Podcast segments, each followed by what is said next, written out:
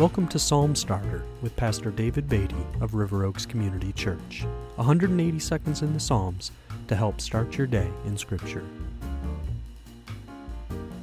Yesterday, we noted that King David, in the 14th Psalm, wrote some very important words in verse 3 There is none who does good, not even one. And he ended the 14th Psalm with a plea Oh, that salvation for Israel would come out of Zion. Now, in the 15th Psalm, King David writes words that express what a righteous person's life should look like. He writes, O Lord, who shall sojourn in your tent? Who shall dwell on your holy hill? He who walks blamelessly and does what is right and speaks truth in his heart, who does not slander with his tongue, and does no evil to his neighbor nor takes up a reproach against his friend, in whose eyes a vile person is despised, but who honors those who fear the Lord, who swears to his own hurt and does not change, who does not put out his money at interest, and does not take a bribe against the innocent. He who does these things shall never be moved. Psalm 15 gives us a beautiful presentation of a righteous life.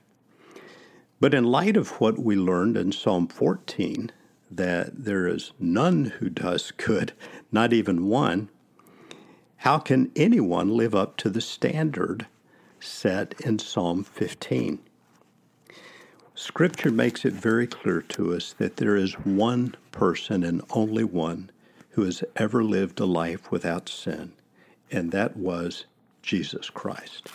The Apostle Paul notes in Romans chapter 3 and verse 21 that the righteousness of God has been manifested apart from the law, although the law and the prophets bear witness to it, the righteousness of God through faith in Jesus Christ for all who believe. For there is no distinction, for all have sinned and fall short of the glory of God, and are justified by His grace as a gift through the redemption that is in Christ Jesus.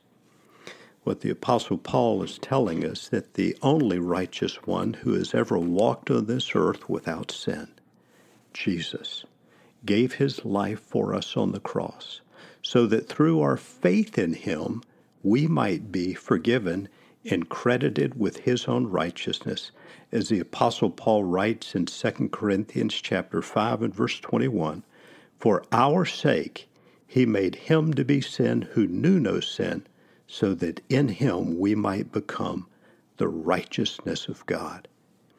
Is your trust in Jesus Christ alone for a standing of righteousness before our holy God?